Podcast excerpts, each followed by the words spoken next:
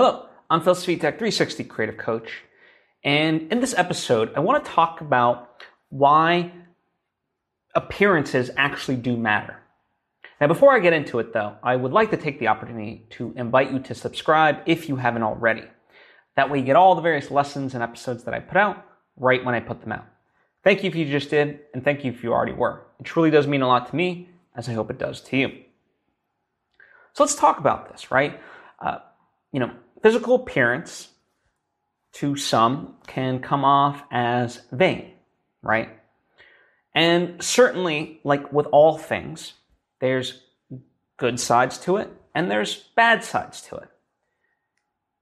But I don't think, you know, the thing itself is not inherently bad. In fact, the reason why I say physical appearance does matter is because oftentimes, you know, when someone says, oh, you don't look good, meaning someone's sickly, you can tell that because of their appearance.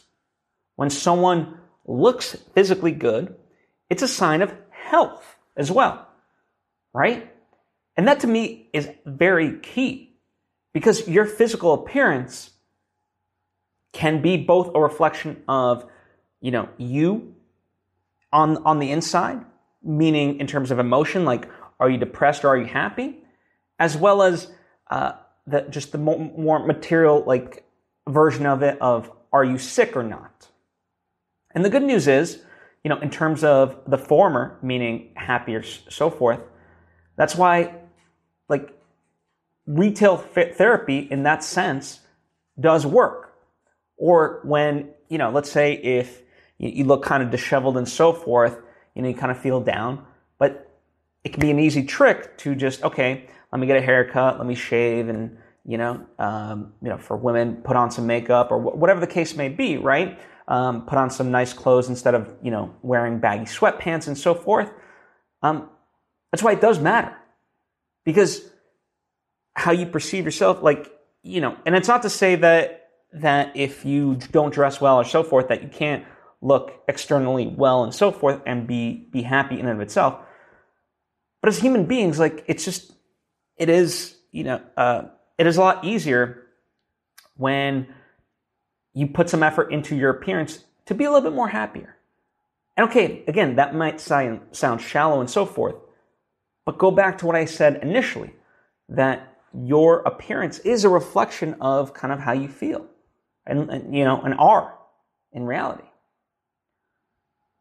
And that's why, you know, this perspective has really reshifted how I approach physical appearance because it does matter. It does. And to say that it doesn't is, is short sighted.